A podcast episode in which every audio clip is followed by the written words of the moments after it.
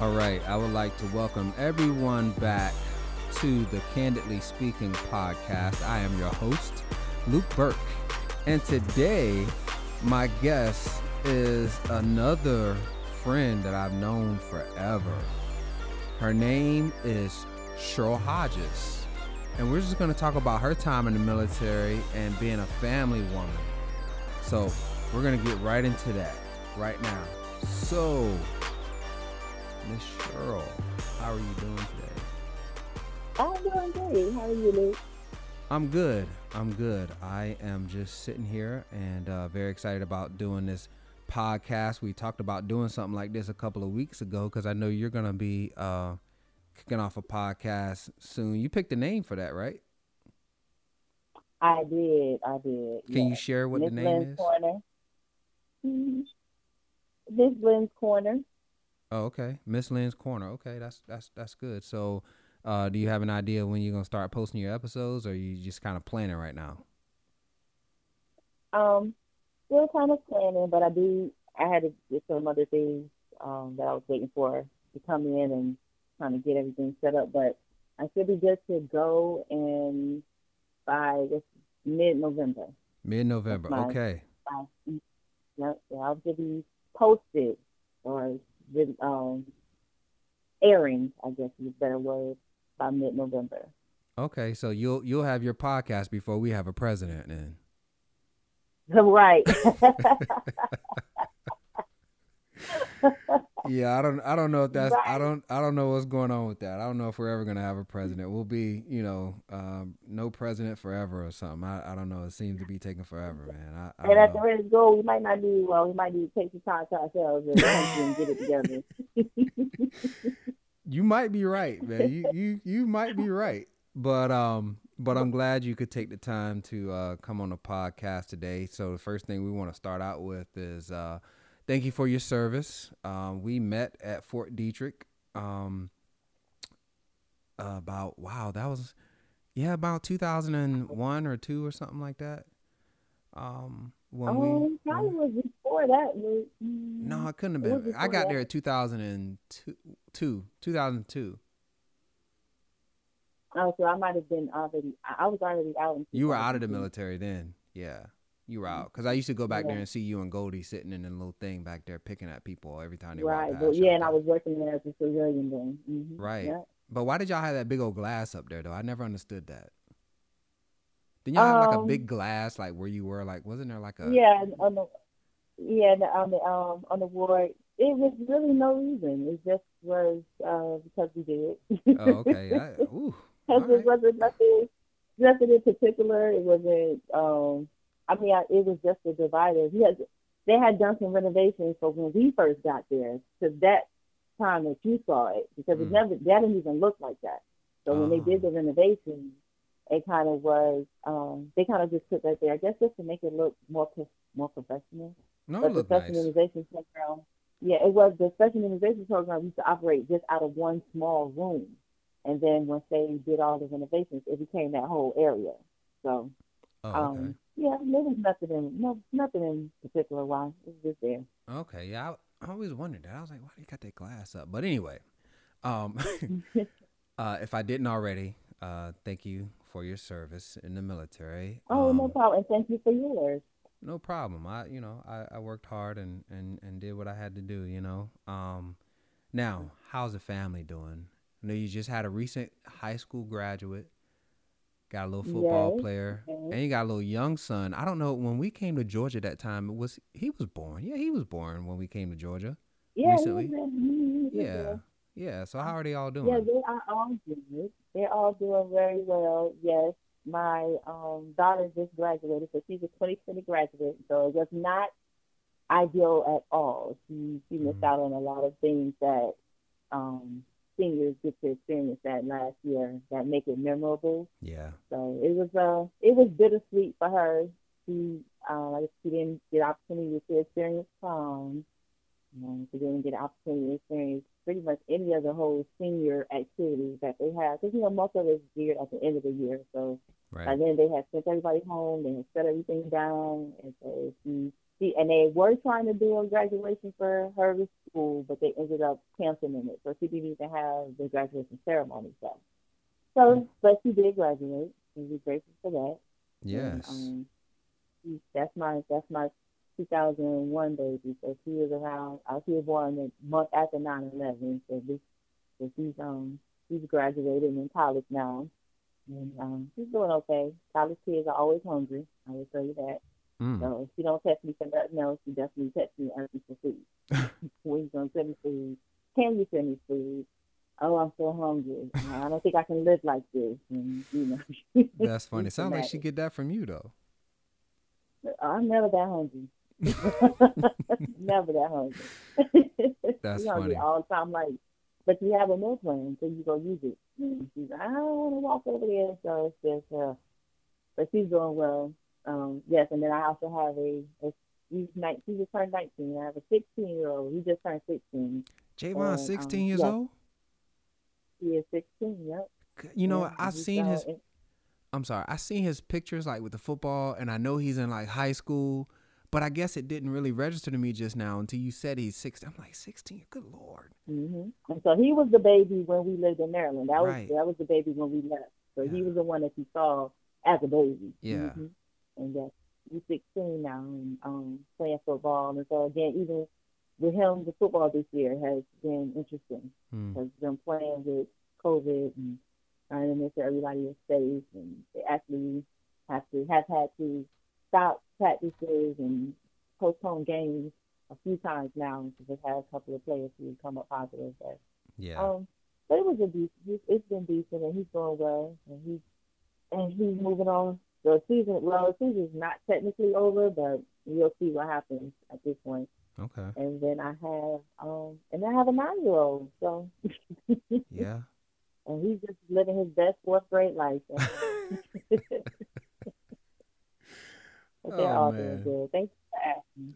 Oh, no problem. But you know what? You mentioned something that was interesting that that it just occurred to me as you said this, um, that your daughter was born 2001, and um, she was graduating this year. And I saw uh, early in the year when this whole pandemic thing happened, they were talking about kids who were born in 2001 and the kids who are graduating in 2020. And they were talking about the kids that were born in 2001. They they were um, you know, experiencing the whole thing with 9/11, you know, in their birth year.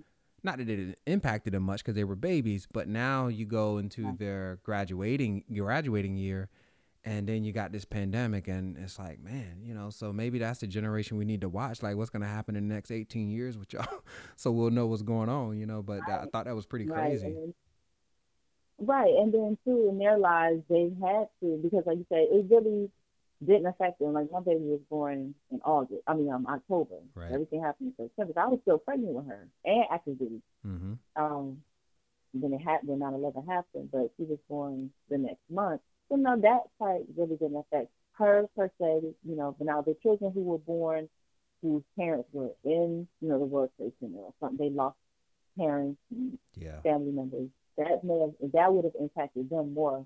But it's just that generation where they've had they were born into a type of um not pandemic but a, a, a tragedy Yeah. and then as they're as they're getting to the the place of their lives where they're now becoming adults and which would be a good a great experience and good now here you go with another situation so Yeah. you know they if nothing else they have learned to be uh, overcomers Yeah. and be able to continue to push through because that's what they had to do because this year was it was something else and you know my daughter she you know she cried and you know this isn't fair but you know what what can we do it's not anything that we can control Yeah. Yeah, and I saw a lot of schools trying to do do stuff, and like uh, some of the local schools here, I think they did like a for the graduation. I think they did a like a presentation where they put all the kids, um, like put all the kids' photos up, and I thought that was a really good gesture because, first of all, whoever did That's all those slides, they had a lot of work to do Right. with all those kids, you know. Um, but I'm sorry. and our school did they did they did um they actually had um got all the kids together I mean got all the um all the information and the ones who was like college bound or going into the military, they actually came to each of their homes and brought those um, yard signs Mm. to put out. So Right. they were all over the place. And Kamaya actually she was at her girlfriend's house when they came and they was like banging on my door and yelling and screaming. Ah! And I'm like, what is going on here? I open the door like, what? And it was Oh, the two teachers just Oh, standing man. there. They're like, we looking for Kamaya, you know, grab the games and everything. I'm like, yeah, yeah. Oh, That's hilarious. That is hilarious. Just leave it right here and she'll see once you get back. So they did do that. Um, like Aiden School, the elementary school, they did a drive by. So all of their, all of the, um, students in third grade, so all of the third grade, well, all of the teachers, but the third grade teacher, his teacher, and the rest of them, they drove around all of the neighborhoods where the kids that live that go to that school Mm. and was honking their horns and waving. They told you, okay, come out to this particular place at this particular time and watch the parade. And so we went outside and Aiden was able to see his teacher and he's screaming and yelling and he's like, hey. Wow. That's and cool then they though. kept on going. So they did things like that. And then they did, like you said, with the other, they had all the kids in their pictures in, um, in their cap and gowns. And so they did a virtual graduation ceremony. Yeah, no, I yeah, I, I think that's awesome, man. I, I mean, it's it's I'm sure it's been hard on the teachers too. Um, Jeremiah had a, a Yeah. fifth grade teacher who I recently talked to, and his teacher, um, you know, he's teaching from home, and he has like a four, a five year old, and I'm like, I don't know how these teachers do it. Like, how do you teach from home with a five year old? You're trying to teach other kids, and you got your five year old who's in school himself, and Right. um and not in you know in not every scenario um even if there are two parents household not every scenario are both parents at home um Right. so sometimes one parent is out, is out you know for work and then the other parent is there he's teaching i'm not saying this is their situation i'm just going into it like you know how do you how do you teach other kids and you got a five year old so i don't know shout out to the teachers because that's that's definitely uh Yeah. It's difficult. definitely difficult. Yeah. It's very difficult. Mhm. Like you say, when you have, and just the setup, because like I said, my youngest is in fourth grade, and me with him, I mean, I just, right now, well, the job that I have at the time, I have had the opportunity where I was home, at, well, I have been home every day with him, but Mm. it's not easy because it, well, he- with him it's a little easier. He can read, so he can read, follow instructions. More with him is keeping him focused and making sure he's following the instructions correctly. right But if you have a kindergartner who really don't know how to read yet, and you want them to maneuver through Google and um, the kids here they use a different, their but their school e-class is what they call it here. and move through that, and then all of the different websites they that they're sending them to to do different assignments and stuff. And you got a kindergartner, you know how overwhelming that is for the child and the parent and the teacher. So yeah it's a, it is a lot. It is a lot. And so shout out to teachers because they they having it rough too. It's it's everybody, and it's gonna take it's taking a community effort to get you know these kids where they need to be for this school year. You know, and we'll see what next year has. What yet next year holds, but definitely this year. Right now, now remind me, are you guys um, you guys are you in class? So are you doing part time or is, are the kids full time home right now for school? My children are both home full time. Both Devon okay. goes because he's playing football Right. in high school. So their last last block class each day is like weight training or something where he they go back to the school and they do that and then they go to football practice. But Oh, okay. they're home um they're home. There is they have offers we're in Gwinnett County, so they have offers where there are kids that are in school in person. And they've actually sent out the information now saying, Hey, what do y'all want to do with your kids next semester? Are they gonna stay home? They're coming back to, or they're coming back to school. There it's not a half and half here. It's either you're home or you're or you're in person. Okay. Gotcha. Gotcha. Okay. Well, I appreciate that. So, uh, let's let's get back into your military career here. Uh, so where did you go to basic training? I went to Fort Leonard Fort Leonard Wood in Missouri. Oh Lord. Or they or what it used to be called as Fort Lost in the Woods. Lost in the Woods. Yes. I've never been to Fort Leonard Wood, but I always heard about Lost in the Woods. Uh. How was yes, that? Yes, I went to Fort Leonard and I went to Fort Leonard Missouri in August, and oh. it was so hot. That's it was so hot, and I lived in Brunswick, Georgia. I went to basic from there, and it was so hot. It was a different type of hot, mm. but um, definitely a lot of wood. Um, I didn't get lost too many times, but it's definitely a lot of wood. And um, it was all right though. I, I'm probably one of the people, most people are that a lot of people don't say that basic training was a, a really great experience. I actually had a nice time with basic training. It was fun. I mean, you know, sometimes I didn't, some things I didn't like, but for the most part, I had a good time. Yeah. I did some stuff and learned some stuff and saw some stuff, and so it was a, it was a, it was a right time. Well, that's good. That's good. Now, uh, when you were when you were in basic training, you're Fort Leonard, Fort Leonard Wood, and what was your, your MOS was a 91 whiskey, right? You said. Well, when I first went in, it was a 91 Bravo, and then okay. while I was in, it's one of the times it switched to a 91 whiskey. I don't even know what it is now, but there's 68s now. I think they changed it to 68 now. Oh, okay. Yeah, I don't even keep up with it no more because I'm so far from being back in the military. yeah, yeah. Well, I hear you. Okay, so uh, you spent some time. You were, uh, um, well, let's just say you were a medic, right?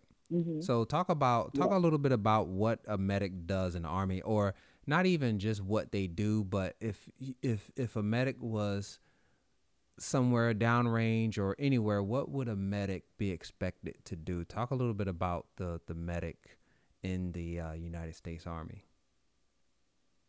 So we, the, I guess the correct, you know, we were combat medics. So pretty much our job was to go and, um, it, like you said, downrange. Um, we go, we are to go and assist wounded soldiers if it's um if it's a war situation, downrange, we're the ones that go get them, mend them up, bring them out, bring them to the hospital. We work in the hospitals. We work in um you know if it's a makeshift makeshift hospital that's hmm. uh, or if it's an actual walkaroo, that's what we do. So we are that's pretty much it. And even on the, the equivalent of it, I guess you say on the civilian side, um, it can range from an EMT, you know, on the basic level all the way up to an RN, just mm-hmm. depending on where you go, how much you go, how far you go on the education side of it. But that's that's it. That was what we did. We went and we made sure everybody was safe and health, well, healthy. And if they got hurt, we were the ones to go get them and try to bring them back to health. Yeah, that that the medic the medic job was. I, I think about they're like you said, they're kind of like the the I always looked at them as like the army's first responders type of thing. So if something goes bad, mm-hmm. you see blood, everybody's calling medic, medic. You know, you're on the range.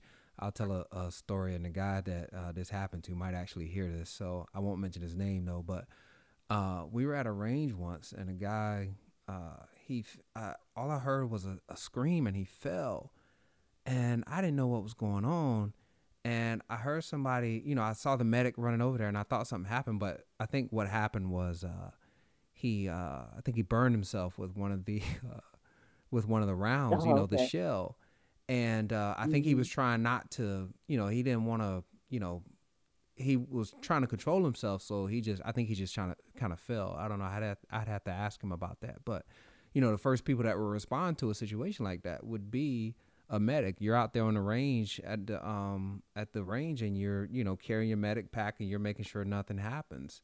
Um, mm-hmm. So I thought you know the, the, medic the medic position was was was something that I felt like I couldn't do because it was you know I'd I'd be scared to be the first first responder to have to respond to somebody, but I guess that's why they gave us stuff like combat lifesaver. You couldn't get out of it, but. right, right. Now, did yeah, you ever take that? I mean, Oh, I'm sorry. Go ahead, all Cheryl. The, any, like any ceremonies, you know, anything. You oh, know, true, yeah. we would be there, and we just sit around and wait until some until somebody moves. until somebody start falling out. Yes, yes, many a days of that. Joker's falling yeah, out in formation. Like don't lock your knees. oh man, that's crazy. Did you ever have to do the combat lifesaver course also, or did you not because you were a medic, or were they even doing that while you when you were a medic? They have to do the what? The combat lifesaver course. Did oh you yes, do, mm-hmm. you did that. Mm-hmm. Yes, but it was actually intertwined. Like what you, as a as a someone who's not a medic, you take that and that's like a, a you know one time course or however often you need to do it. Oh, okay. But that was actually integrated. Yeah, it's integrated in what in our AIT. So it's all we taught that as our job. You know, if that makes I sense. I see. Yeah. No, it does. Um, now I did the combat lifesaver course. I think like maybe two or three times. The last time I did this course, it was the worst. It was the worst time, and this is gonna get a little graphic. So, of course, when you do the combat lifesaver course, you have to learn how to um, give an IV. That's like one of the biggest things in doing a combat lifesaver mm-hmm. course is learning how to give an mm-hmm. IV, um, which is something I never, ever, ever, ever want to have to do for real, like in like in a real situation. I never want to do that in a real situation. But right. then they introduced this new thing, you know. So they teach you, they taught you how to do an IV, all that stuff, and then they taught you how to like if somebody lungs collapse, how to stick a a, a, a knife or mm-hmm. needle or something in there. Yeah, that that chest compression thing, whatever that is. You know, mm-hmm. of course, you didn't gladly they didn't make us stab anybody, and you know the technology got better where they had these little uh, these little dummies that you can you can stab and and practice on that stuff with. But the most gruesome thing I did in the combat lifesaver course was they had you stick this thing, this little. And now I don't think I don't think they had this around back then. This was a new thing. It wasn't a new tool, but it was a new thing they had us doing. You had to take mm-hmm. the thing and put the thing through your nose and make it come out of your mouth, like to the back of your throat. But oh were, no, no, no. Well, right. I thought when they first demonstrated it, I was like, oh, okay, you know, whatever. They're just they're just you know showing us what has to be done. You know, some some dude up here trying to show off. You know, E5 dude trying to show off like you know I'm gonna show y'all how to do this right. thing. I'm gonna stick this thing in my nose, and then they were like, no, you guys have to do that too. So basically, your partner had to stick this thing in your nose, and that was what you had to do, and you just had to sit there and take it. Now, I guess that's for like if you're in a mm. triage situation and somebody can't breathe and you have to help them breathe. I think that's what that was for. Um, mm, yeah, but, that was, that I, I would tell you that during my AIT training, during my AITs, most of the anything that has to do with a needle, I um yeah, I, I was like, you know what, this is not going to work for me, um, because and and you, you mentioned IVs when we started working and learning and, and training on how to do IVs, that was probably the worst week for me because I have a thing, I have a fear of needles. I can give a shot, I can draw blood. I can do IV I with no problems whatsoever. Mm. And I'm pretty and well, I haven't done it in a long time, but I was really I was pretty good with it. Mm. But when you're talking about people who don't know any more than what I know, and I'm looking around and we in this tent and we on these pots and I'm looking at blood going everywhere and people yelling and screaming. I said, Oh no, this ain't gonna work for me. And I got so nervous and like to the point where they I was they was like you have to lay down. I'm laying there. We, we can't find any veins. No, they've all disappeared because now they don't want you to touch. so there ain't no veins. There are no veins there. Sorry. And wow. they um a guy came that was in because you know you have to practice on each other, right. and you get your grades based on you doing it. A guy came over there because I was like, look, the person I was working with, I said, I'm sorry, you just I'm not going to be able to do this. So he came and lent his arm so that they can um, get get graded because I was like, no, I'm literally going to pass out and die. If you try to stick me with that needle, I'm going to die because you don't know what you're doing. I have a hard enough mm-hmm. time with confessories. Mm-mm. Wow. That is a great story. that is a terrible. great I was story. like, oh, I'm looking around and it's like blood flying and you know, it's and then you know everything the military does is any type of training is always intense. And so it probably wouldn't have been that bad if it was probably on another a civilian side. But then you have the instructors screaming, you got you know people screaming, things flying, fluids and stuff going all over the place. I said, no, this is not for me. That that was probably the first time I was questioned. I was in the wrong field. so I, oh I my goodness. wow, wow, that's pretty intense. Uh, the was. the medics, you guys go to AIT at it went to Fort Sam though, right? For AIT. Yes, Fort Sam, Houston, Texas. I bet yes. you like that, huh? Loved it, loved it. I'm actually it's on my list. I have to go back and visit, and I actually have family down there, so I got to get down there. But yes, I loved it. San oh, Antonio is a beautiful city, so if you haven't ever been there, go see it because it is a beautiful city. There is a river that actually runs directly through the city. It is, and they built up a mall and stores and um, restaurants and everything around, around this this river, and it's it's really a beautiful city. No, I went there. I went there um, back in uh, 2003 when uh, Lee, uh, now Major McMullen, was. Uh, we did his interview a couple days ago I don't know if you had a chance to listen to it, but it's posted. Um, I went back in there in 2003 to visit him, and I was there for like a week, and I I enjoyed being there. I didn't get a chance to do a whole lot, but I I really and that was only because of me. Um, but um, you know, I enjoyed it out there, and actually, I was like, man, it would be too bad to live out here, you know. But um, you yeah, know, that was, nice a, was, yeah, that was that was a long time ago. So um, but was Fort Detrick Fort Detrick was that your only duty station, or did you go somewhere else um, prior to to being no, at Fort Detrick? Was my only duty station. I actually signed up to go to Fort Detrick and oh, wow. said I would do my my enlistment term there. Yes, that was my only duty station. After that, I decided that it was probably best for me to get out. Like if I was, I was pregnant with my daughter. Yeah. And so it was. Uh, I just I made a decision that it was either stay in, you know, with her because my um her father, who was my husband at the time, he was not in the military. Right. But I was. So it was a situation where I had to decide do I want to stay in because when my my window my reenlistment window opened back up or opened up, she um I was pregnant with her and then she was born not too much longer. I mean, by the time she was born, if I had stayed in, she would have been about mm, six six months or whatever, what have you. Mm-hmm. And the places that they were giving me to choose from, I was like, uh, uh-uh, no, I can't. I'm not gonna risk losing my baby and coming back. And she's like, who are you? So I just said, I'll yeah. I'll just count my losses, and I decided to to end my term of um end to end my career or my military time and go about my business. But yes, so, so what this was my only duty station, and what a duty station again. yeah, uh, yeah. The um, is a very place.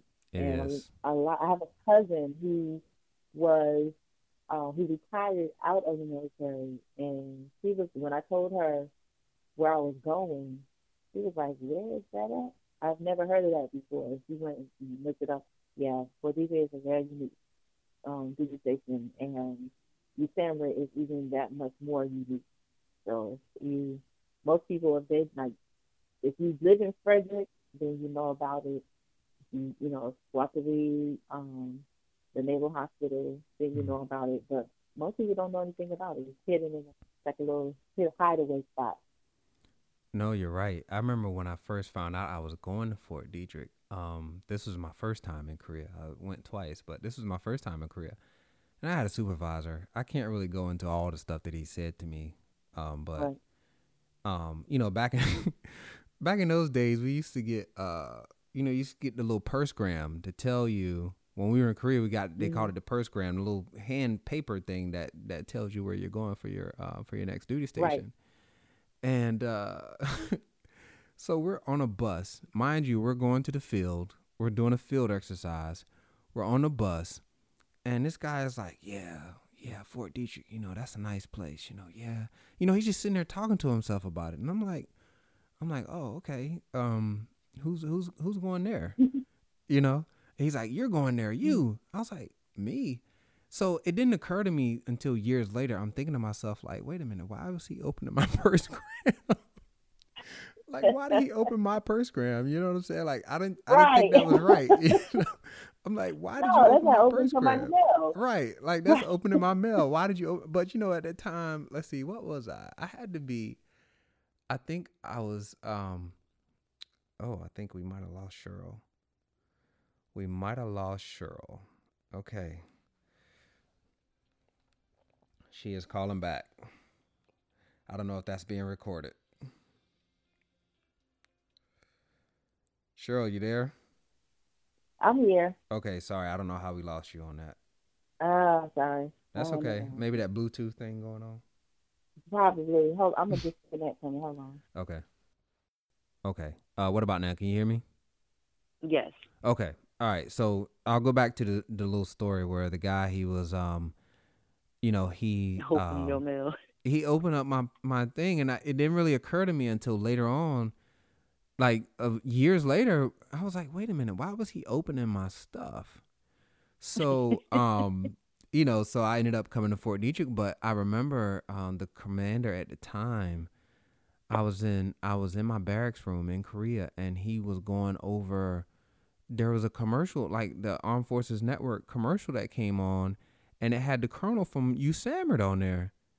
And Mm. I was like and then he was talking about the stuff that they do and I was like, That's where I'm going? I don't want to go there. You know?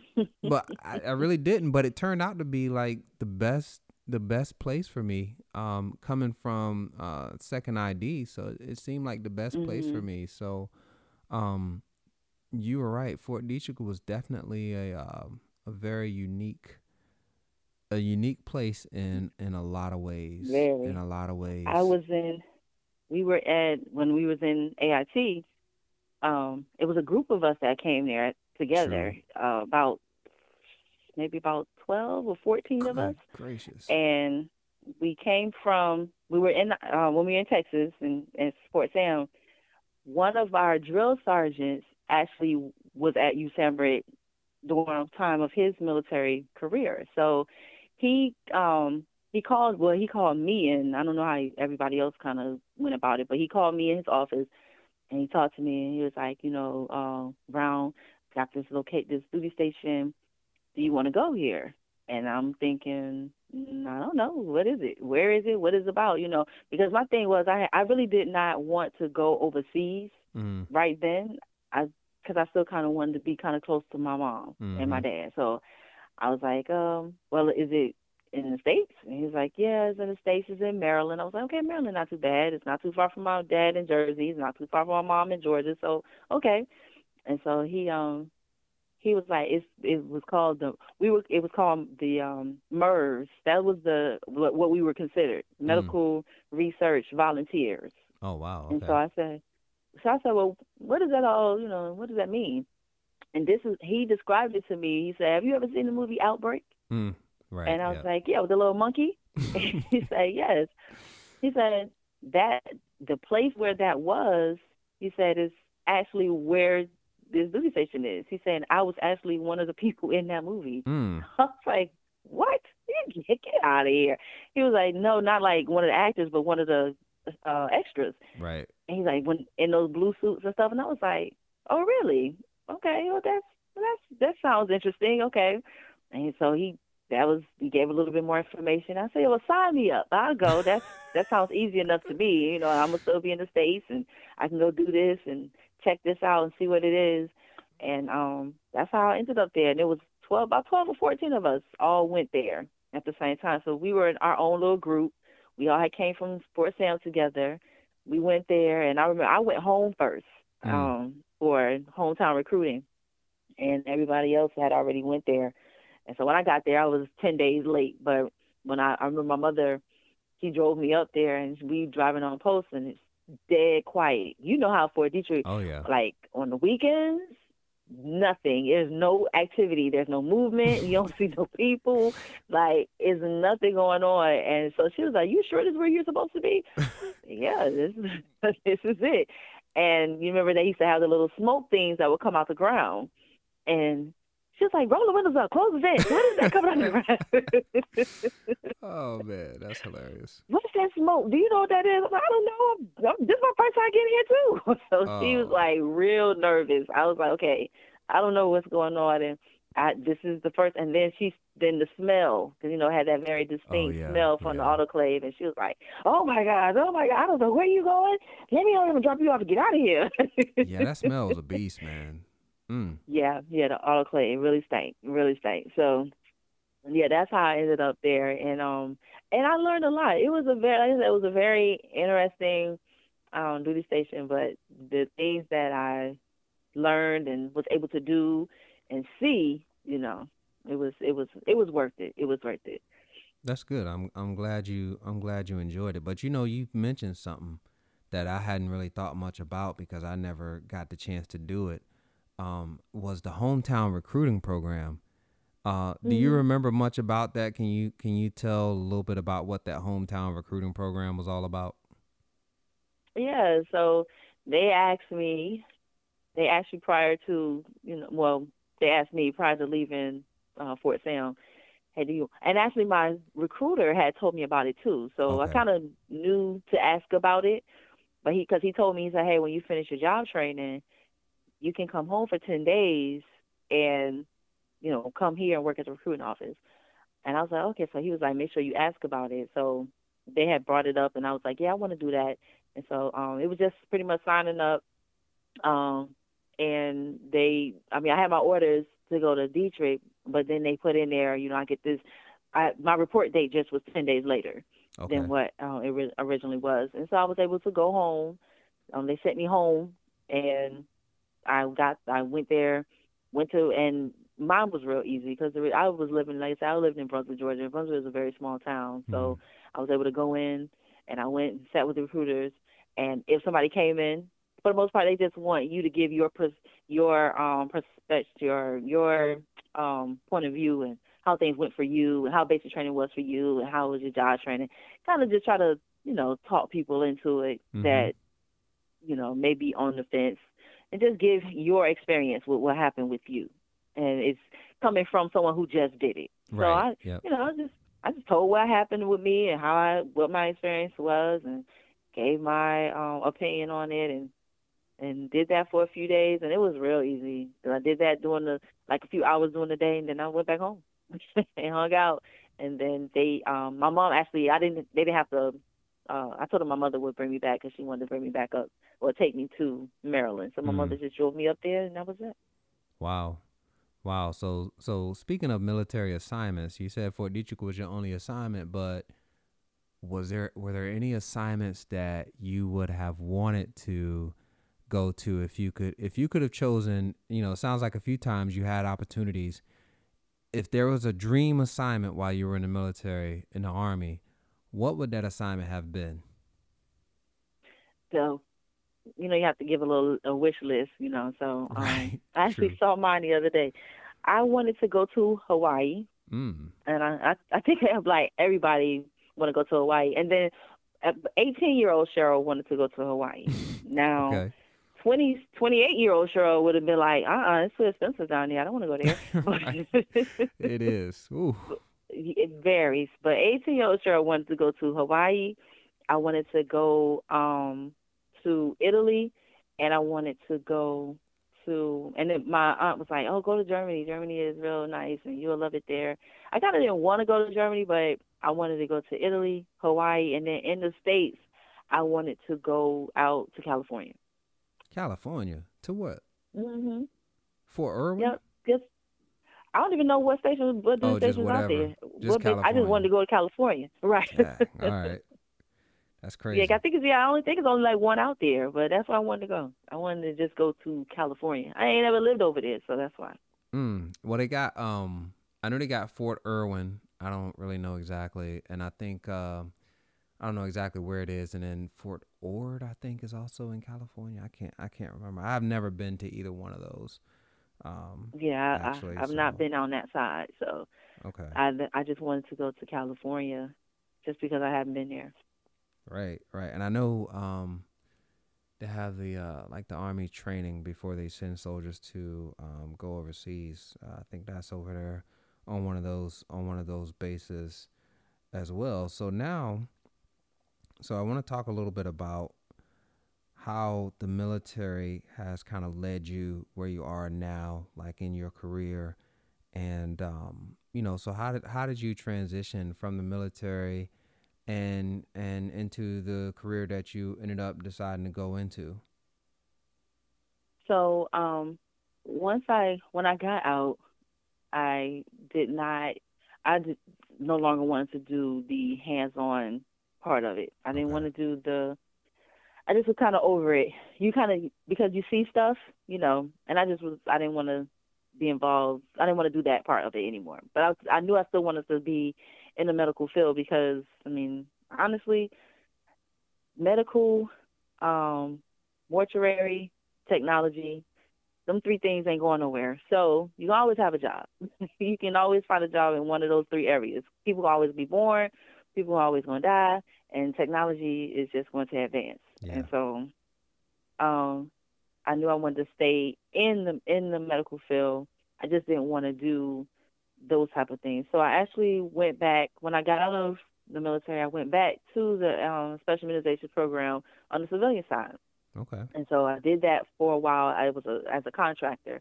I actually have worked for TRICARE, and that's where I kind of tr- started transitioning to of the more admin um, part of it. Okay. So insurance, um, office, like front office, front desk, stuff like that coding, right, uh, billing, that area, okay, the collections. When I started, when I went to TRICARE, because I went to back to the SIP program, and or SIP, and then that contract ended. So I was like, you know, this contract work is not for me because when they lose the contract, you kind of just out there. Yeah. And so I said, well, let me go and try to do something else. I actually went from there and started working for TRICARE and it was that was an easy transition because I had TRICARE, so right. it was easy. I knew what it was. I knew how it worked. I knew you know all the ins and outs. I was able to help um, people because of the fact that I was also I just got out of the military, so I kind of knew mm-hmm. how how to maneuver it. So that started that, and then from there I just have kind of continued in that. So I stayed in I've stayed in insurance. I stayed in um well I went back I've done insurance, billing, coding, and collections, and I've just kind of just stayed in that in that realm. Okay. And, so that's where I am now. And so now I'm and so now I'm in the hospitals, but I'm in the hospitals on the um the the financial side. Okay, I got you. And that coding, mm-hmm. The coding thing, I I recently learned a little more about that. You know, because when I used to not understand it, I would go like even now, like we, you know, we just had our baby, and you get these these bills in the mail, and got all these little codes on there, and mm-hmm. I'm like, what does all this stuff mean? They're putting this code and that code and that code. I was like, what does all this stuff mean? So when you guys were doing, when you guys code something, do you have like a reference sheet, or is that something like you just learn off the top of your head, or you probably see enough of them and you're like, oh, that's a 640 or something like that. I, I don't know. How how does how does how does that work? There's a whole entire book. Good lord. That tells you every type of service that you can have and it has a code that's attached to it. So if you're doing now, you do learn them.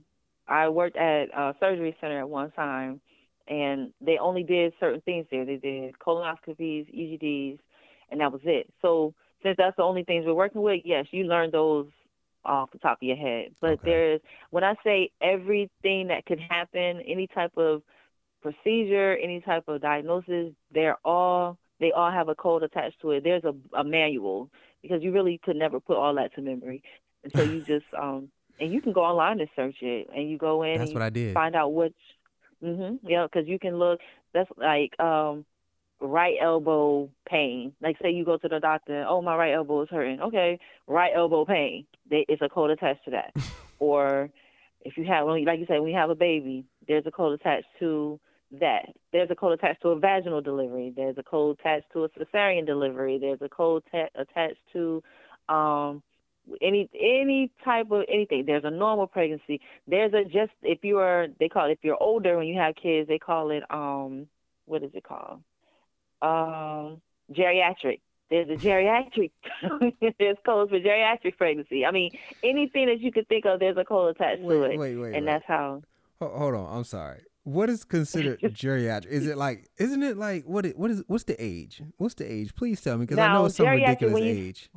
When you talk about pregnancy, you talk about geriatric, it's usually at, at like around 32, See, I knew 31, that. 32 That's why. years of That's, age. that's yeah. why I brought that up because that's that's crazy to me. That's crazy to me because they Yeah, consider because that's not because that's not really old. Right. I had Aiden at 31, but that's when they start considering that you're geriatric, having babies. You too. your life is just getting started. What are you talking about? You geriatric because you having a baby at 31 years old. It's crazy. I asked the doctor this year about that though. I asked the doctor. I said, I said, why? Because someone is over 35 is considered a high risk. Like it's not really that old. Like why do you consider that high risk? And she gave me some answer, and I didn't understand the answer. Um, she gave me something about it, it was one of those things that come from like the 50s or 60s or something like that, and they were saying that women in this age tend to have more. Pro- I'm like, man, that is a very y'all right. Need to There tends to be more issues. Yeah, And that's true because nowadays that's not the case because women are taking care of themselves and and a lot of women are waiting until later on to have children. So true. and you know health is, and we're more healthier now and so yeah but yep they still use that though that metric that you know once you get to that age because then they start doing different things they start testing you for different um diseases they start testing they um, when i had aiden they um they asked me you know do you want you want to be tested for down you know see if the baby may Right. possibly have down syndrome and Yeah. you know different things and I told you I don't like needles, and so I said, "Oh well, how you gonna do that?" And oh, we're gonna stick a needle in your, in through your stomach and take out some of the amniotic fluid. That's a no. No, we won't do that. Whatever happened with this baby, with this my baby, I'm gonna love him either way. So Yeah. no, you ain't sticking no needle in my stomach. Wait a minute. So so okay. So wow. Because now, um, when they do that stuff, they just do, they do blood work. So here's the crazy thing. Um, here's the crazy thing. I don't know if you know Jennifer might beat me up for sharing this, but here's the crazy thing. When we went to the doctor to get some tests done, they told us. They said we can find out. Now this was at maybe 12 weeks. They were like, when Mhm. we do this blood work, we can find out what the sex of the baby is at 12 weeks through the blood work. I've seen that now, and things have, and this is this is the crazy thing. Aiden is only nine, so look how much has changed Yeah. Between the in the last nine years. Yes, I've seen that. I've seen that, and they. I mean, I was somebody was talking to me. And this was some years back, because I I was still in Virginia. Mhm. She this uh female that I know, she had all boys, Mm. and she wanted to have a girl, and so she was saying, yeah, there's we're doing this, this, and so, and to make sure that our next baby is a girl, huh? Yeah. really? Yeah. I said, oh, okay. So there's, yeah, things have, I mean, like I said, medicine, you know, technology, they're working hand in hand. They're doing all kinds of changes. But yes, some things they did tell me they can find with blood work, but they were like, um, we want to stick a needle and take out some amniotic fluid. I'm like, no, I don't, I don't want to do that. I don't want to, I don't even want to have an, I don't even know how I'm delivering these babies because that's how much I hate needles. So yeah, not gonna do that. Not, a, you're not gonna do that at all.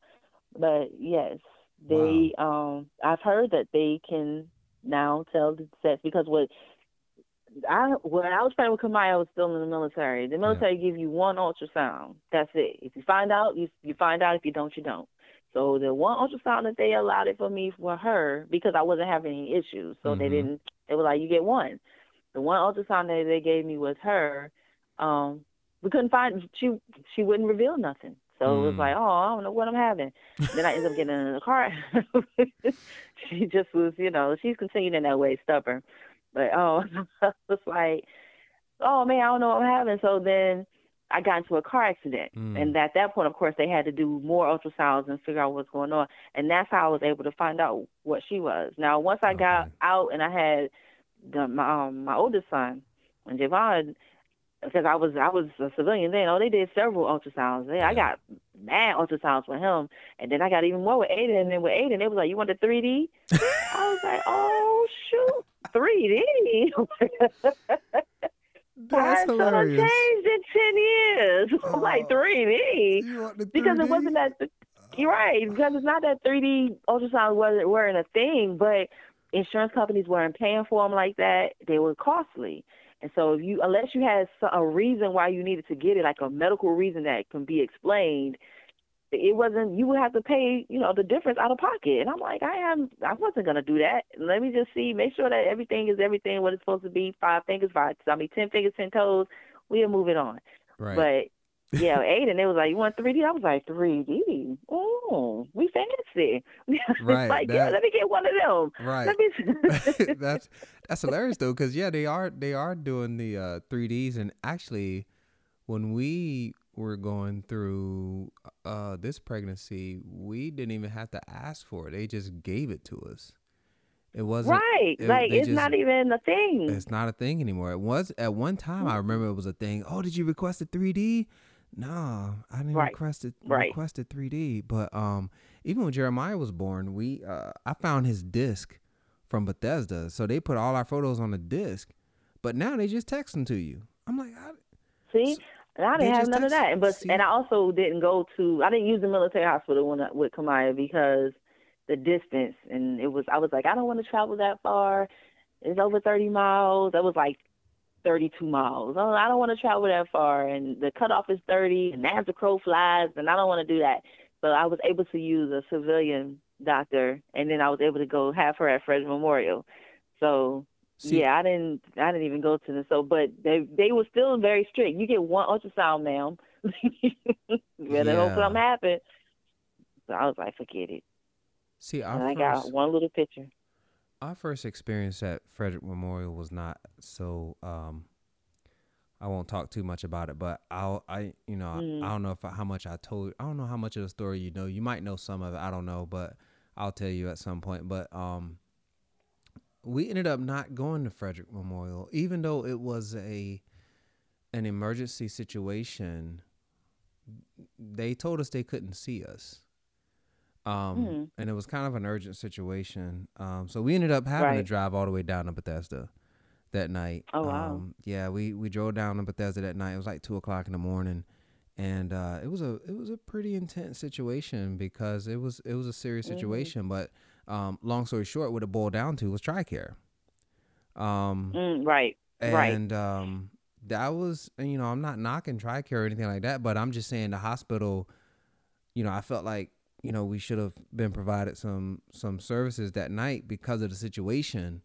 Um, Right. but, and they should have. yeah, But there's so much red tape surrounding the of what TRICARE, and it's not as bad now. But right. I mean, I, oh, oh, trust me, they gave me a lot of grief about that. I Mm. had to have um, everybody. I had all, all these signatures, all this approval, and everything, and then I was still only allowed to see a doctor that they told me that I could see.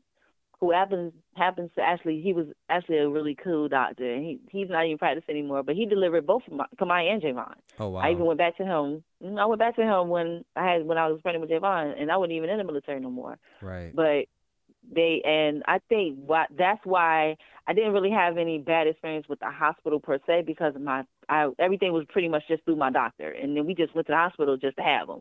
Right. But everything was with him, and because he was approved by TRICARE, it was okay with me seeing him after I got 1,500 signatures. I mean, I had to Walter Reed to, I had to first go to Walter Reed and be seen there, and then they had to release me yeah, from care, and then send and say, yeah, she can use that, um, use a civilian doctor and use that um, the hospital there in town. It was a lot. It was crazy. I was like, this is too much just to have a baby. So, um, I didn't really have a, you know, I didn't have anything with Frederick Memorial per se that I had to deal with, like the hospital. Everything was with through him, and then everything with Kamaya was um everything. It was kind of it wasn't planned, but they I had to have an um, it was an appointment. I had to go in because they had to induce my labor, so Yeah. it wasn't like oh it just happened like like normal time. You know, just oh oops it's time to go. It wasn't that kind of thing. It was like oh no go in on this date. We Right. scheduled my my OB and I. We scheduled the dates. Go in the hospital on this date, and you already registered, and we'll I'll be there, and we'll be ready to go. Um, Yeah. And then no. Javon was the same way. And when you were at Walter Reed, you were at the original Walter Reed before it was down to Right.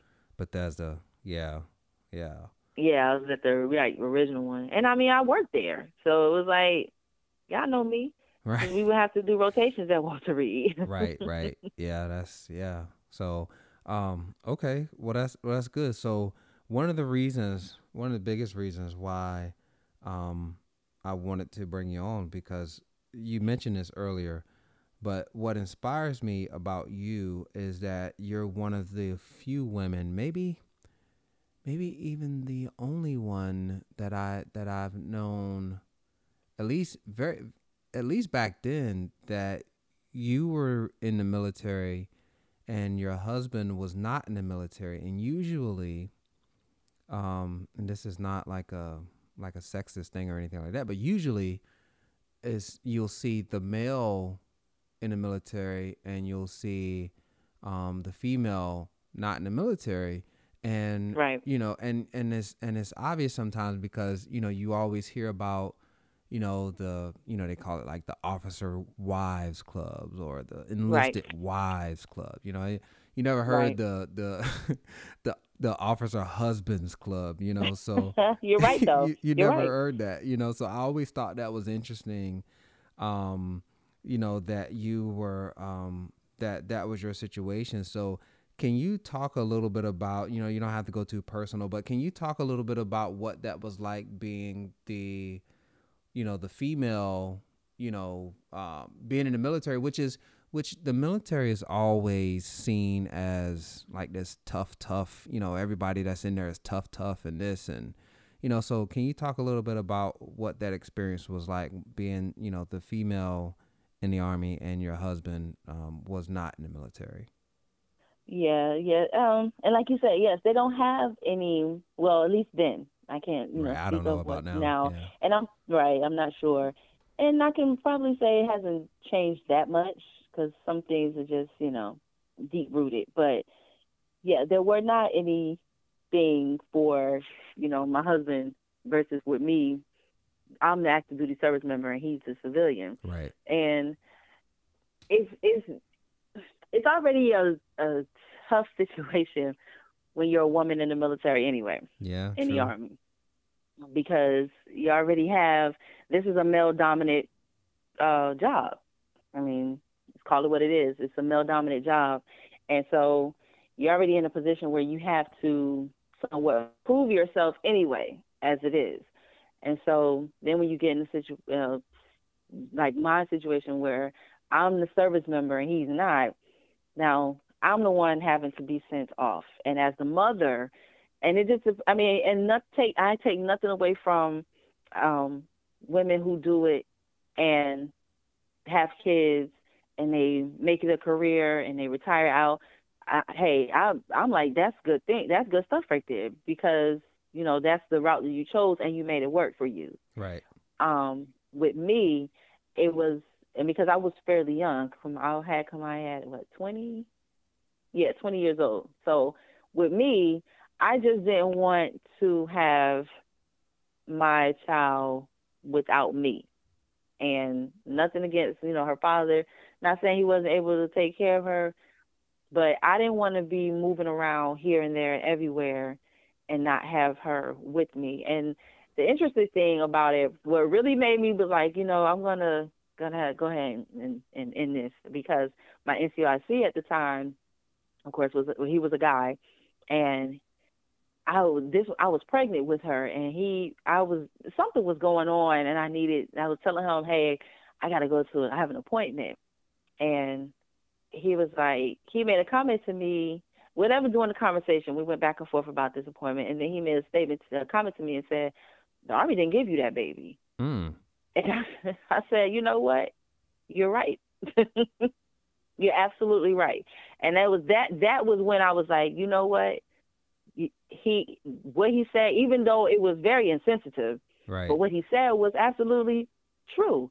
Because at the end of the day, the army is concerned about the needs of the army. mm. So if and then too, what made it, and then also, like I said, 9/11 had just happened. So now we've entered into wartime. It, this this is no longer peacetime. Right. So now, yes, the army was going is going to need Cheryl, the service member, not you know, and and I signed up for this, and whatever they're saying that I need to go and do, that's what I'm required to go and do. They're not concerned about Cheryl, the mother. Right. And you know, it's in the now in the military military say, oh, we're family, you know, family or a family friendly. Not necessarily. Mm. No, not because I've known, you know, being a woman and having other, you know, other females that I've been in the military with who have children as well, and I've seen them. Matter of fact, I was pregnant with one at the same time. We were pregnant when I was pregnant with my oldest, and this was like her third baby, and she was saying she was going. She already had. She came down on orders to Korea while she was pregnant. So mm. she's like, "I'm pregnant. You can't move me while I'm pregnant." So they was like, "Okay, we're gonna back it up." They pushed the orders back until after her six weeks. And so at this point, she was like, "I'm nursing," and they was like, "Oh, oh well." And I'm like, "You're gonna," you know. And, and to me, I'm like, "That is so mean," because yes, she can put her baby on formula, but what if she doesn't that that shouldn't even be an option like i shouldn't have to decide on whether i want to nurse my child or put them on formula if i want to nurse my child and at least for for because she she was even pleading with them hey let me just for six months right you know they're like no you need to and because that's what you signed up for you really can't fight against it right. so that's when i decided i was like you know i understand this is a job. I understand what I signed up for, but now I'm uh, I'm going to be a mother, or and so I'm just going to change. Only I can get out at this point, right. and and it be okay with me because I've done my job. I've done my. I've given you given you all the time that I said that I would give you, and now my life has changed. My life structure has changed, and I want to do. I'm I'm going to be a mom, and so at this point, let me go ahead and and get out because I could have very easily, you know, family care plan and left, and my daughter would have been with her father because he wasn't in the military, and that and even with that, you know, like when she was little. Well, actually, I put my name on the list, so um, for childcare mm-hmm. on post. And because we were in dual military and because I wasn't a single soldier, I went down to the, I was like the bottom of the list. They never called me. Wow. wow. Never called me back for a slot for her because my husband at the time was a civilian. So in their mind, they're like, oh, you got a civilian spouse. It's okay. He can take care of it. Well, not necessarily. I still need child care because what if he works? Now, the and the irony in that is like you were saying, like officers' wives and stuff, and, and it's a, most of the time, officer wives, a lot of them don't work, hmm. so they stay. They're at home moms, and yeah. they, you know, or if they do, they can adjust their their schedule where they can pick their, you know, have their child pick them up, drop them off, and what have you.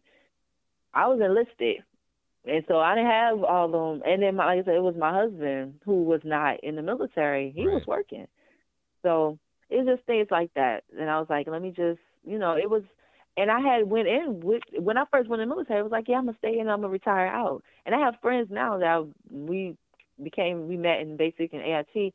They're retiring now, yeah. and so it's like, dang, I could have been retired at 38, 39 years old, right?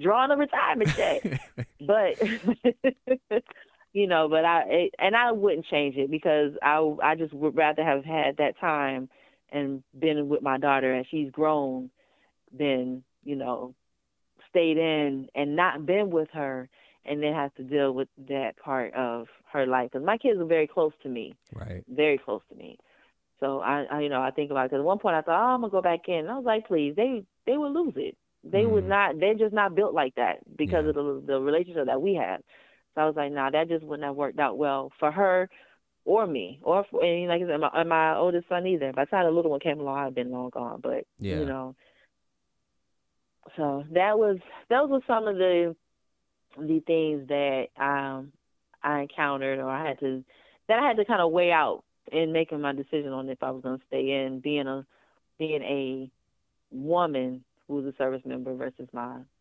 versus being the mom the um the civilian wife. Yeah, and you know, that that whole story kind of hits home for me. You know, another story about us when, when I was so mad when my wife, when Jennifer was pregnant with Jeremiah. Um, she, you know, they'd be out there doing these trainings, and you know, they'd make you wear your Kevlar. Now, maybe, you know, maybe it didn't do anything. You know, maybe it didn't harm you if you were in a prone position or any of this stuff you know, but I just didn't like that they were telling her like, "Hey, you still have to do this because, you know, uh, you know, just because you you do because we believe based on this, you're not harming anything by doing that." Right. And right. you know, uh, nobody's going to take responsibility for the fact that my son came early. You know. Right. No, they're not. And, they're not. And and they're not going to say, "Oh, that could have had something to do with it." I mean, right. Luke, I was pregnant. I was eight months pregnant when 9/11 happened, and they told me, "Go home, get your stuff, pack us pack like a week's worth of stuff, and come back here because we're going to be locked down on post." I said, "And what do y'all expect me to do? Mm. I am eight months pregnant." They were like, "Oh, we setting up um cots and stuff over oh, in the man. gym for who to do what?" You plan on you think I'm about to be eight months pregnant laying on a cot in a gym? No, I'm not doing that. I was like, yeah, how how could you even like the where how you wrap your mind around that? Make it make sense. Explain this to me. Because I'm eight months my daughter Kamaya was born the following month on twenty second, twenty third. You mean to tell me you really think I'm going to go and sleep on a cot? And then I said, then if, if something do pop off, what are y'all expecting me to do? Right. I can't do nothing.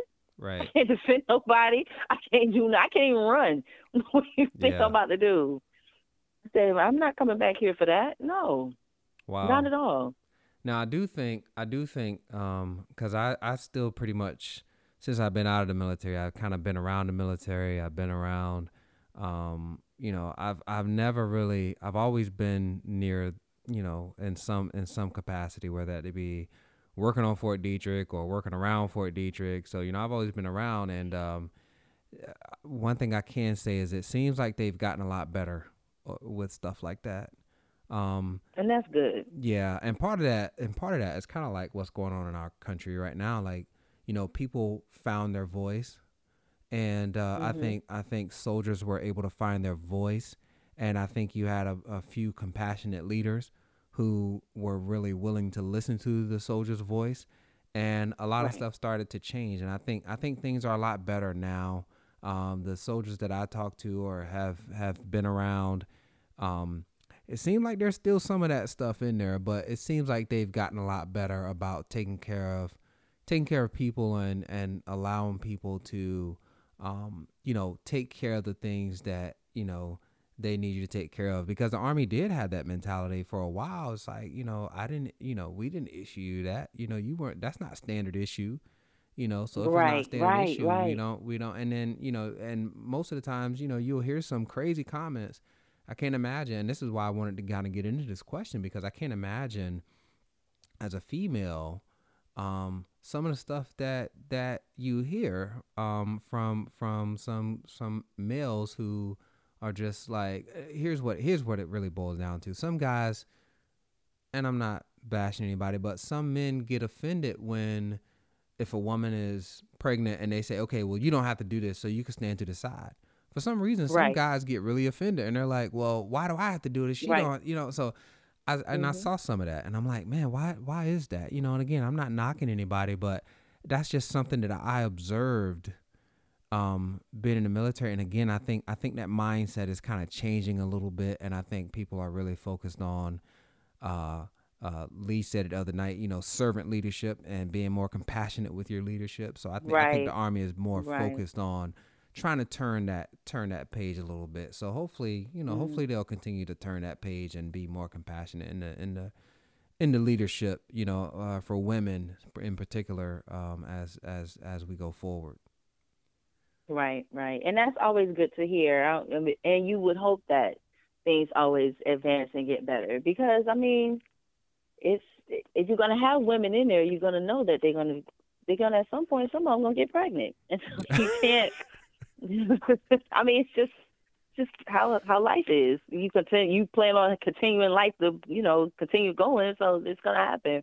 But yeah, like you say, yeah, and it is. I've I've I've witnessed it and I've experienced it. They do. It's like they feel like, oh well, they're here. They and I think some of it goes into the whole feminist thing, movement type thing. You know, oh well, they want to be, they wanted to be in this. Mm. Um, you know, they wanted to be in the army. They joined the army. So if they they joined, they signed up for this. They knew what it was when they signed up, pregnant or not. They still should be able, still should be required to do like it's like, dude, are you even like listen to what you're saying? You're not making sense. You're not even making sense. Physically, I cannot do it. It doesn't. It has nothing to do with if I'm capable outside of this. But right now, physically, I can't do it. So if you, that's like you saying you broke your arm, and I'm saying no, go go and lift. You know, pick them pallets up or whatever. Right. Yeah. Your arm is broke. You can't do it. so you know, it's just some stuff like you say. It's just with the mentality. It's the mentality of that of um the the men at that time, and still, you know, it's, I'm sure it's still some people running around like that. But when you, like you're saying, they're working on being a more being more compassionate to, um, you know, what we have what is called CO2 training, compassionate, you know, showing more compassion to others. Right. And you have to do that, you know. Well, and I also. If not, you gonna. No, go ahead. Go ahead. No, no, go ahead. I'm done with that. um, I also I also think you know I think it's a good time to kind of point out um, another thing that I think that the military has done much better at in general is having women in leadership. Um, I yes. think that makes a big difference because when you have when you mm-hmm. have all men in leadership and they've never been pregnant, they've their body has never gone through any kind of transformation or well, as they got higher in right. rank, their body went through transformation because they stopped doing PT. different type of transformation. Right, a different type of transformation. You know, might have looked like there was a baby in there, but it wasn't. You know, right. Um, but uh, you know, I think the army did a good job, or the military in general, they have done a good job of putting women in in position and you know not to get off into this but that's why diversity is so important because you have to have representation and um, right. for, for the military, I think the reason why we're getting a lot more of this compassion, and you know, this is not a sexist comment, and people will take it that way, but you know, women are just naturally more compassionate. Um, right. And especially when they have gone through that. Yeah, right. It's in it's in a mm-hmm. woman's nature. So if you mm-hmm. have if you have two star general such and such, and he's this guy, he came in the Vietnam era he's you know he he might have to be compassionate because the army tells him to but he's not going to really understand but if you get such and such two star general who's in her 50s or 60s and she's had three or mm-hmm. four kids on her own and she's had to do right. the school thing and do this and do that and she can be a little more mm-hmm. understanding of what it's like to be a, a, a mom and right. to your point also where you were talking about like for me if i were to get stationed like if i was in the military right now if i was to get stationed somewhere and Jennifer wasn't in the military, it probably would be a little not that it would be easy, but it probably would be a little more easy for me to be like, okay, you know what? I got to go do this for a few minutes. I'll be back, you know, just, you know, chill, hold down the fort, whatever. But for a female, right. you guys are so not attached, that's the bad word to use, but you guys are so I want to say intertwined with the kids right. it's like this motherly thing where you can't like you it, it's just uncomfortable to be apart from your kid like that mm-hmm. so i right. think i think the army right. is doing a better job of that so um you know but when when you and i were in and serving back in those days people will tell you people will say crazy stuff to you and do crazy stuff and there was no consequences mm-hmm. for it mhm right right it wasn't it wasn't you kind of just had to take it and, and move on and mm-hmm. unless you yourself said something and then you deal with the after aftermath. You know, right. you kind of because like me, I when he when he said that to me, I was like, you know what, sorry, so and so, you are absolutely correct. I said, and that's why I'm getting out, and I walked off. you know, so it's like you're not. That's and that's probably another reason why you know I kind of was like, let me get out of here because something like that's that. you, Article you 15 something like, here.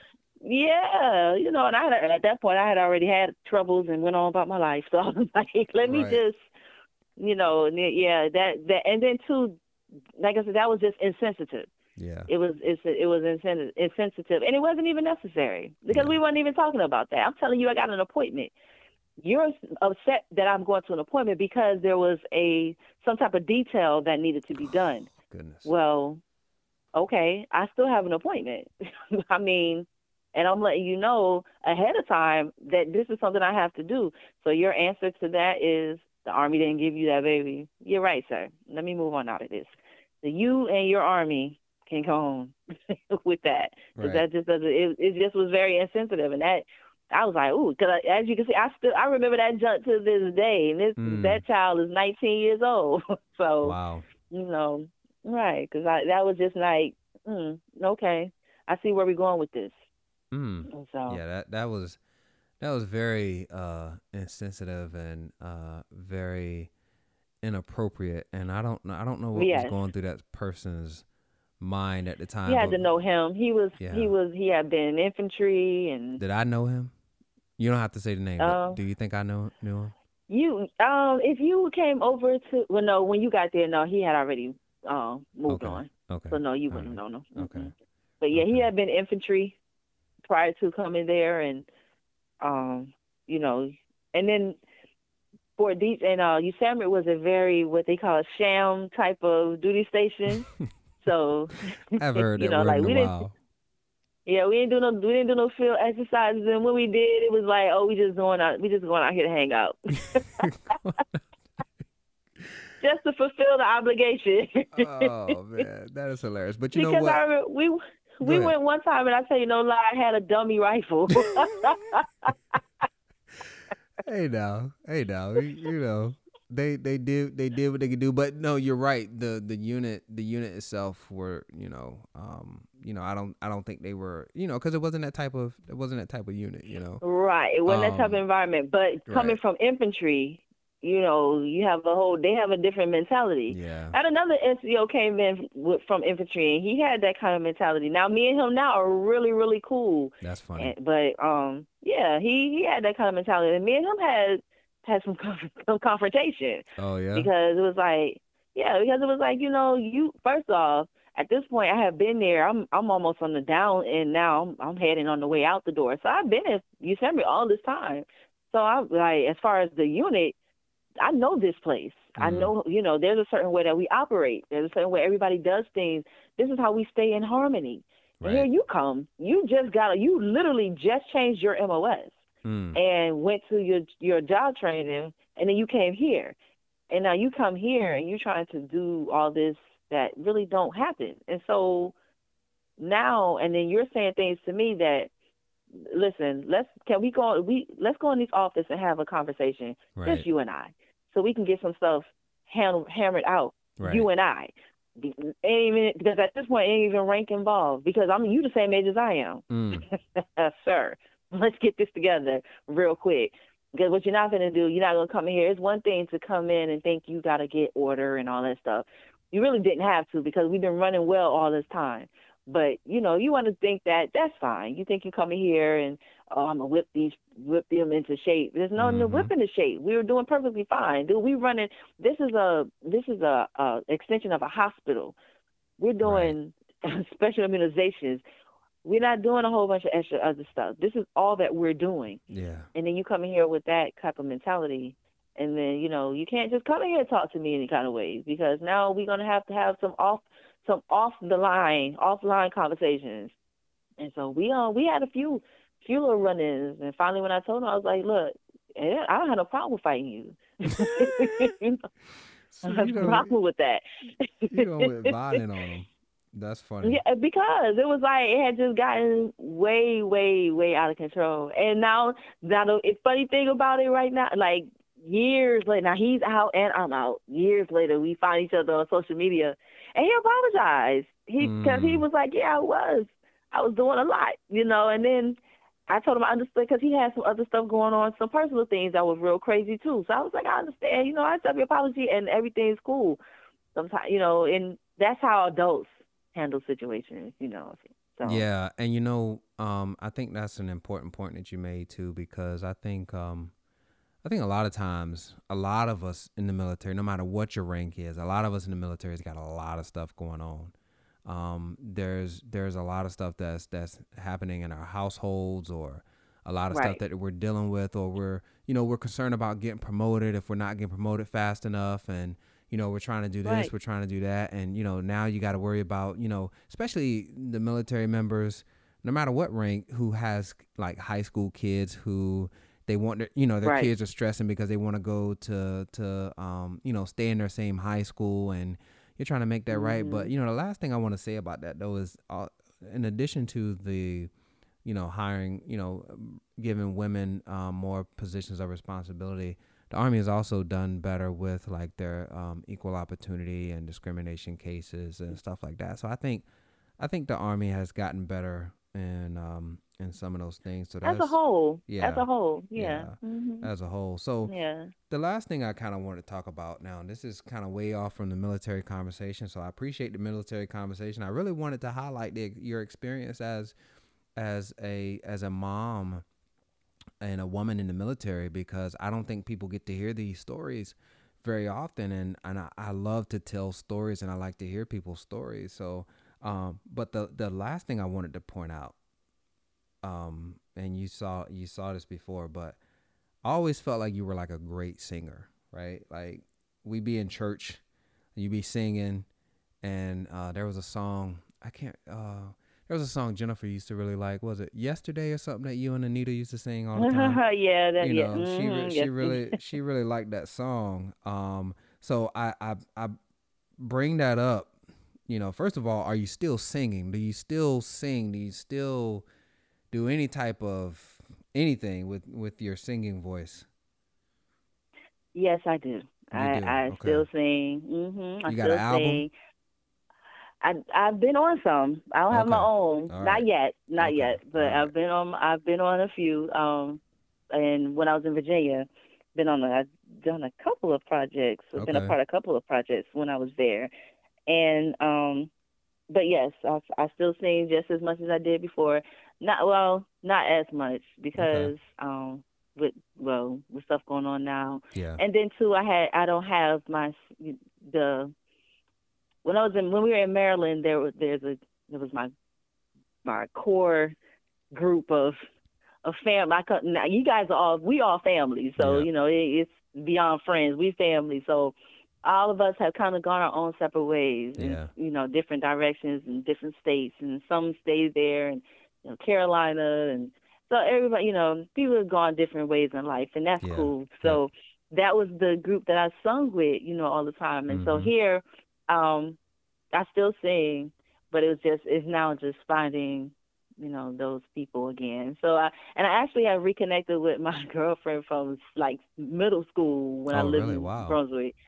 Yes, and she she sings, but her her daughter sings like very well, and she it's a it's like she has a a little group and a little following, and they sing and they go here and there and stuff, and it's it's so much. It's fun to to to see them doing this because Mm. I'm way I'm way older than them now, so it's kind of like uh, you know, that's a whole different generation. but I enjoy I enjoy watching them, and I enjoy you know, and they, you know, being around them and, and singing with them. Now, now I feel like the old head because they're like, come sing, come sing, auntie, come sing, auntie. Like- That's funny. so, but I enjoy it. I, I enjoy it a lot. So, and on that side, I'm not singing like that anymore because it's just the different. I'm in a different place here. I haven't. Yeah. Right. I don't have that kind of environment anymore outside of, um, like even with church, like the churches I've been, um, it's just it's not that kind of environment anymore. I got you. But I do still sing. I do still sing, and I always love karaoke. So you know, I'll be doing Oh, karaoke man. all the time. okay. Doing I some Michael Jackson on karaoke or something like that. Oh, I oh I be doing everything. Actually, for my birthday this year, that's what I got. Like the best gift ever. Can hold my own little karaoke machine. I got mics, cordless Wow. mics. Look, I'm fancy. wow. And that's what we did for my birthday because with COVID and everything. What I had planned wasn't that wasn't able to um I wasn't able to do it, but it was still I had a really really great great birthday. Um, my boyfriend and the kids bought me a little karaoke machine, and so I pulled it out and we all sang and my kids sang. That was the thing to see my kids sing, especially my oldest son because he's real quiet. He's always been real quiet. Mm, yeah. So when he started, I was like, "What, That's my baby?" you know what? That's that's hilarious because um, when when when you guys were here, well, I, I won't get into that story. I I have to tell you that story. I have to tell you that story offline. Never mind. I'll I'll, I'll tell you that offline. Um, but anyway, going get back to get back to where we were. So okay, well, uh, we already talked about your podcast. So um, Yes. hoping that once you get the podcast rolling, that maybe one day, you know, I can call in and be a guest on your show. I don't Of know. course. I don't know what we talk about. Um, you know, I don't know what the topics will be, but uh, I'll try to, you know, it it will be fun to come and join your show and and you know, chop it up. Of course, yes, yes. Because you have, stuff. ve- I don't. I mean, if you don't know, I'm gonna tell you. You've you have really helped me out with this. You kind of Oh, pushed me all over the edge, motivating me to do it. Because I've been, this has been something that I, that people been like, oh, you should do this. You should do this for a few years now. Because I Mm. don't know if you have, you know, I did it. I started with doing the little Sunday sessions. Mm-mm. So every Sunday I would go live on Facebook and talk about something right. whatever topic, whether it was something was going on or something I just felt, you know, I wanted to discuss, I would just go live and I would talk about it. And people was like, when I stopped doing it, people were like, hey, what happened to the Sunday sessions? Why you stop doing Sunday sessions? I was like, okay, oh Lord, I'll start back. You know, I because really I stopped because it was I had to do them in the latter part of the evening because, like I said, I got the little kid, the little one, Mhm. and so getting him in bed, and because I'm going live, you know, he would come because I was doing it in my room. So he would come and open the door and trying to ask me questions, and I'm like, dude, I'm talking to people right now, and you gotta get, get out. right. So I had to wait till you went to bed, and that was kind of late. So I was trying to figure out a way to do it earlier, and I was like, ah, I'll, I'll revamp it later. And then um, a friend of mine, a girlfriend of mine, was like, look, you need to start doing this podcast for real. And I said, okay, I will. And I kept saying, okay, I will, I will, blah, blah, blah. And then when I saw, when I listened to yours, the first, the intro one that you did, and I was like, man. And I could, because I, remember I contacted you, I was like, listen, look, what is, what is, how did you getting all this started? Because people were are- saying do it, but they didn't know what to do. Right, They right, didn't know what right. it. And honestly, I didn't know what to do. It was easy to go live because all I do is just go live.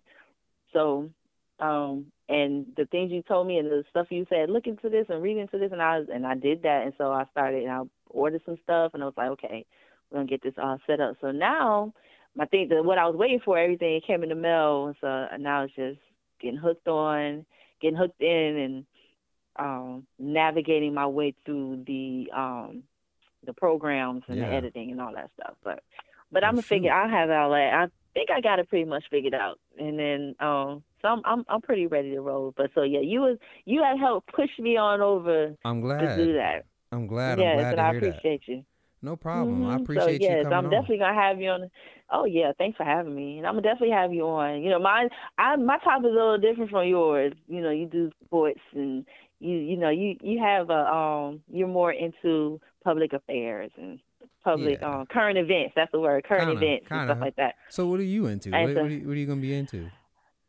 My I'm I want to talk about pretty much what I know. You know, relationships Okay. and being a mom. You know, parenting Mhm. and um and life. Okay.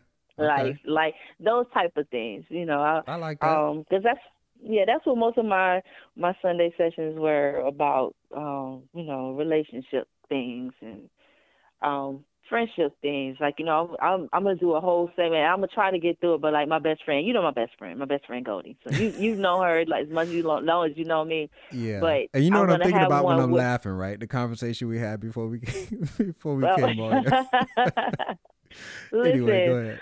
Goldie and yes, Goldie and I have been friends. We met in AIT, so we've been friends for over twenty years now. Yeah. And it's very rare to have a friend that long. Now, mind you, I have friends from from like I said, I'm re- reconnected recently with my one of my really good like my sister friend from seventh grade, and right. I have friends that I that I'm very close to from high school, but Goldie and I met as quote unquote adults. We are no Yeah. longer home. We are, you know, navigating our own lives, and we she and the funny thing is when I first met her, we didn't even like each other. Mm, so, and this Man. is totally off subject, but we didn't even too much like each other. Like it was like uh, her, mm, her, you know, whatever.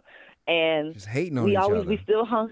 Well, and it wasn't even that. It was just like it was our personalities. It was like, who she think she is? And she's like, who you think you are? And I'm like, oh well, whatever.